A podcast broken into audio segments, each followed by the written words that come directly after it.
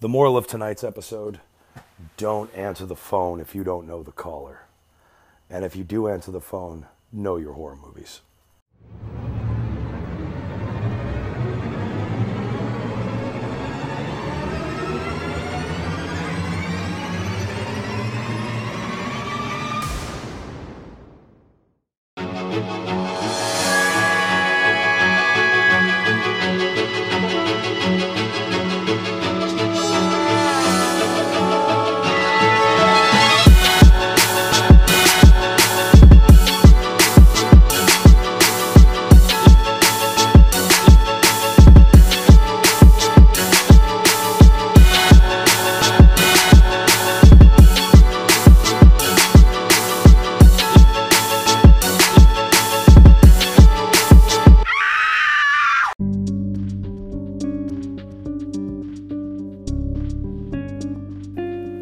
To the first episode of the Cynical Cinephile podcast. My name is Brandon.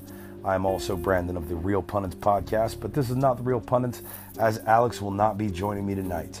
Tonight we're going to be reviewing one of my favorite horror movies that began one of my favorite horror movie franchises, Scream. For those of you that haven't seen it, this is your spoiler warning. Turn off the episode. Don't continue down this.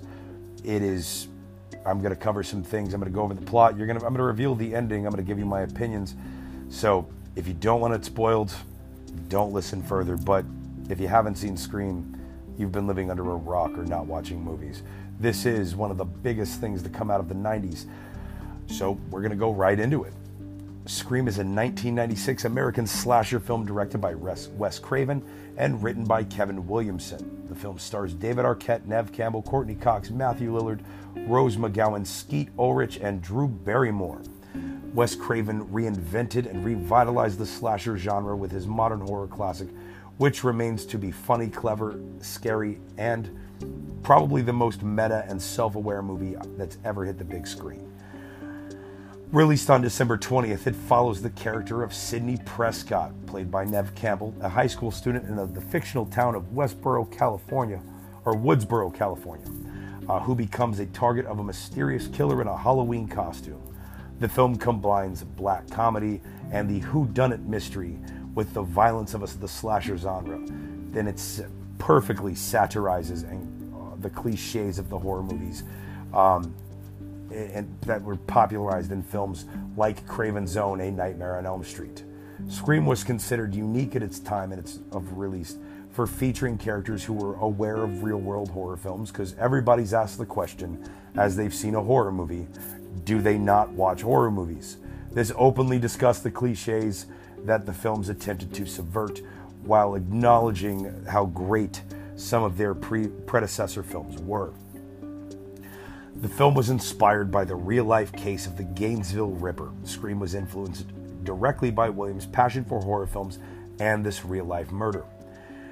The script, originally titled Scary Movie, was bought by Dimension Films and was retitled Screamed by the Weinstein brothers just before filming was complete.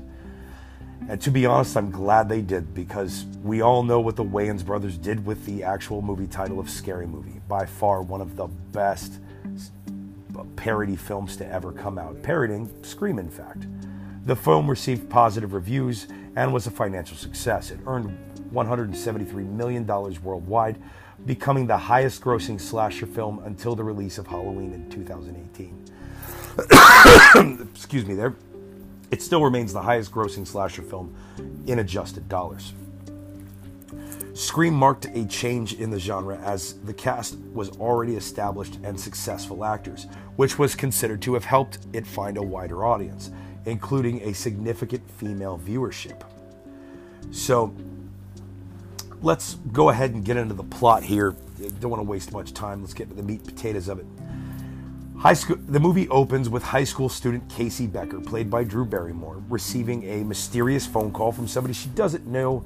It's a bit flirty, and they, it, you know, like I said, it's an unknown person, so she's kind of weirded out, but seemingly willing to talk, which is very unrealistic. And if you ask me, wouldn't happen in real life, maybe in the '90s, but you know, that was before caller ID and social media. Now we just get dick pics sent to women over social media. You know what? I think it probably holds up. Uh, during which they discuss, you know, during that conversation, they discuss horror movies. However, the caller turns sadistic and threatens her life. He reveals to have her boyfriend Steve, who she denied the existence of before, he threatened her life, and now she's revealed that she has him, and he's big, and he plays football, and he's going to come kick his ass. But the killer reveals that he's being held hostage and demands she plays his game, which, of course, I think this movie is to blame for the Saw series, but we'll not get into that. Um, this game, of course, is horror film trivia. After Casey gets one question wrong, I believe it was the Mrs. Voorhees question. By that is who the, the name of the killer in the first Friday the 13th film, which of course was not Jason Voorhees. He did not make his appearance until Friday the 13th, too. It was Pamela Voorhees. But I digress. She got the question wrong. Steve dies. When Casey refuses to answer any more questions, she is hunted through her house and stalked and murdered by the masked killer. Her parents come home during the events but don't notice her until after her corpse is, corpse is hanging from a tree and gutted. Um, the following day, the news media descends on the town and a political invest a police investigation begins. Not political, but a police investigation begins. Um, this has got one of the best dialogue scenes I've ever seen, showing how heartless teenage kids really are. Stu and Billy and everybody are sitting around discussing this in a very, very, I guess, cold sort of way. While all this is going on, Sidney Prescott, played by Dev Campbell, is struggling with the impending first anniversary of her mo- mother, Maureen, who was murdered uh, by her lover, Cotton Weary. While waiting at home for her friend Tatum, Sidney receives th- after school that day. She was waiting at home for her friend Tatum, who was played by Rose McGowan. Uh, Sidney receives a threatening phone call, after which she hangs up promptly because she is not wanting to play this game, and she is attacked by the killer, who survives uh, who doesn't manage to kill her. She survives by barricading herself in her room with her nifty little closet door contraption. Uh, we see that earlier in the film uh, as she stops her dad from entering. Uh, her boyfriend Billy Loomis, uh, he shortly arrived shortly after. Uh, she seemingly, he said he scares the, he must have scared him off. You know, she's she's happy to see him, but then he drops his cell phone, and Sidney suspects him of making the calls and flees from Billy. Billy is later arrested, and Sidney spends the night at Tatum's house, where she receives another threatening phone call. This movie did a great job of making me question who I thought the killer was, uh, which direction it was going. You really couldn't tell. I mean, there was one point I thought it was Dewey, the creepy cop brother, um, played by David Arquette. Uh, the next day, uh, Billy is released, and suspicion shifts to Sidney's dad who is away on business, and the calls have been traced to his cell phone. So, you know, it's logical that Sidney's dad is away, quote unquote. He's missing. He's making these calls. It's very possible it was his dad who went insane after his mom, after his wife was cheating on him and murdered. Who knows? He could be responsible for all of it.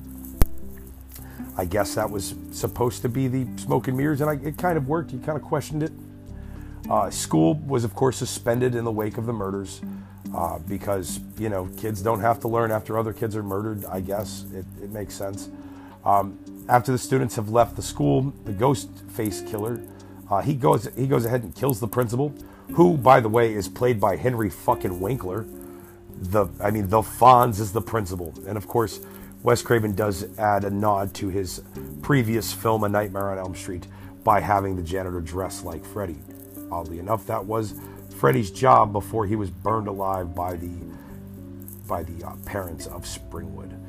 Uh, back to Scream, though. Uh, once school is canceled and it's been announced, uh, Tatum's boyfriend Stu, played by Matthew Lillard, he brilliantly throws a party to celebrate the school's closure.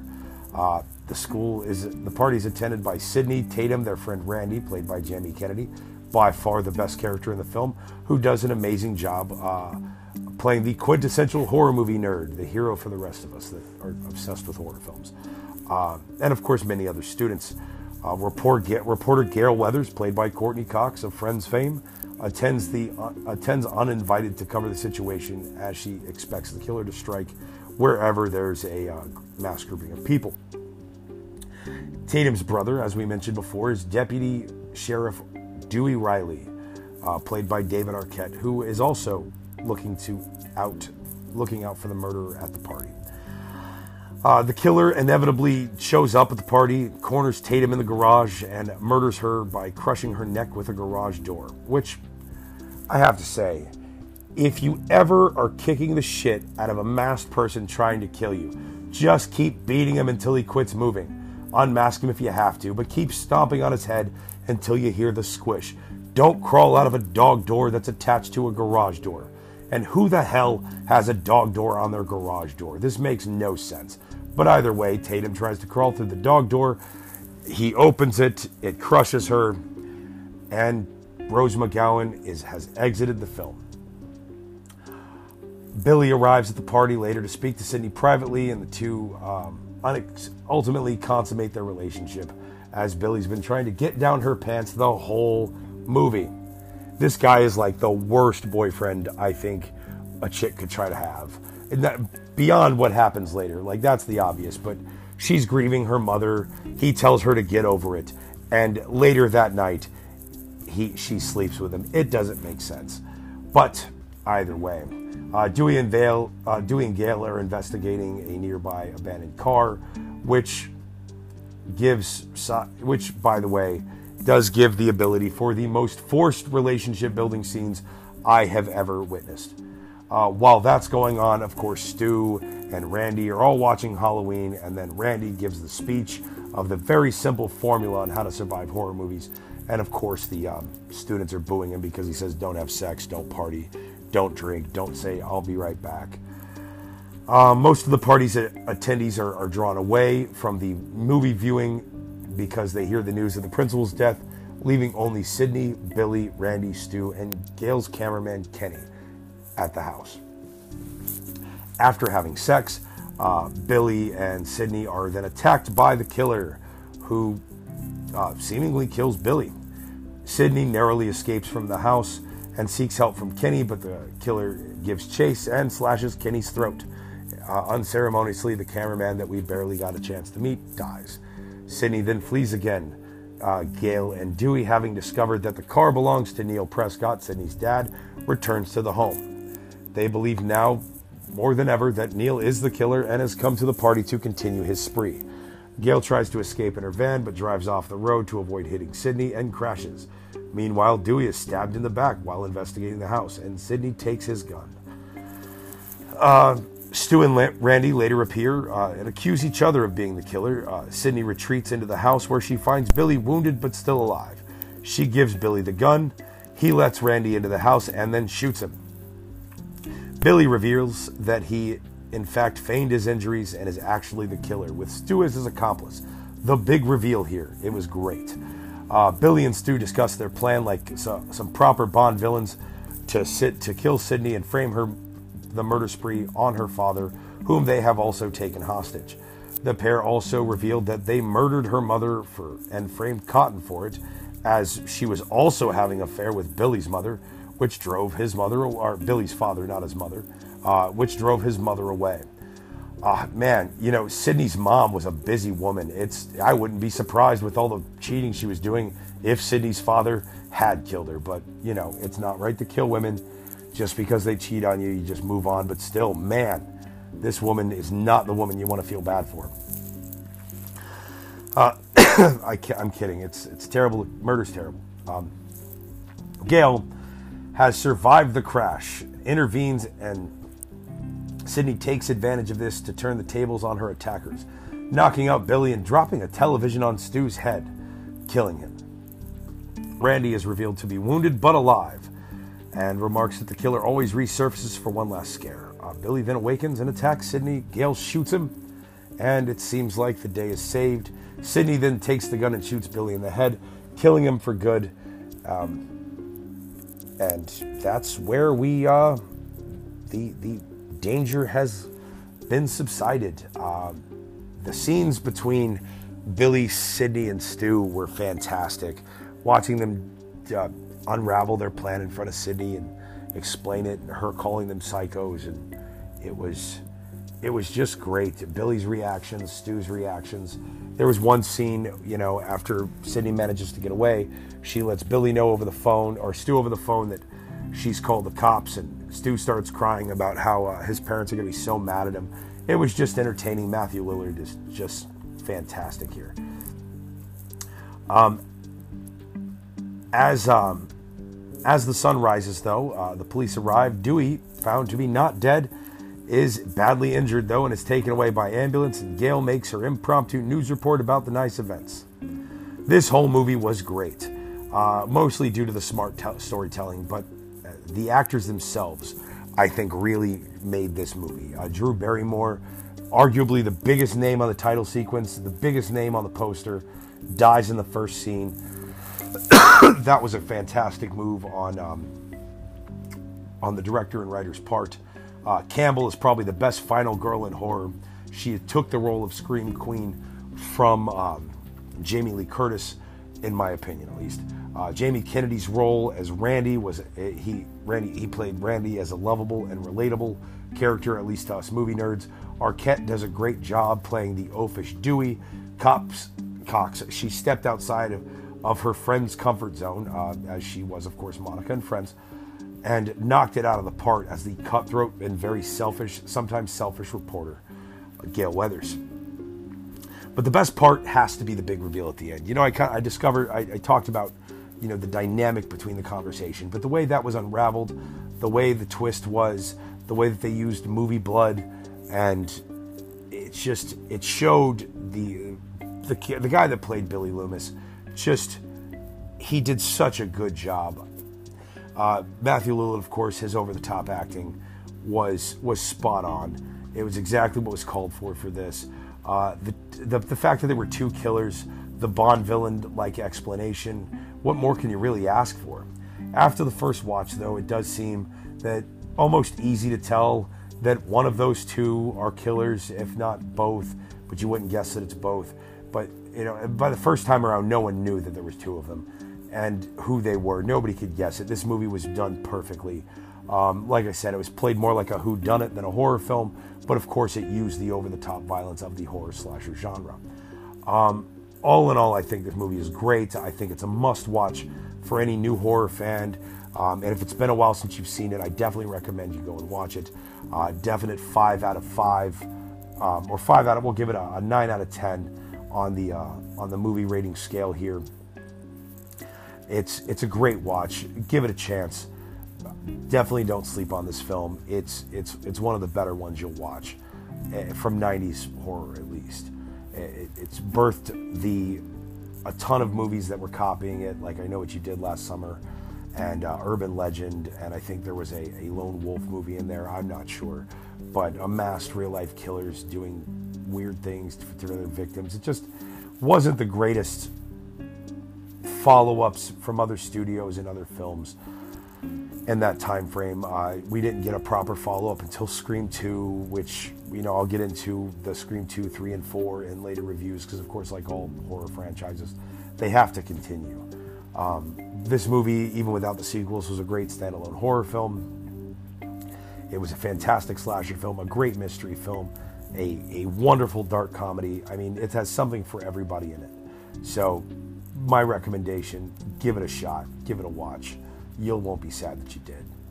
Uh, but that wraps up my movie review from Scream. Uh, like I said before, we are still doing the Real Pundits podcast. This is just my solo show.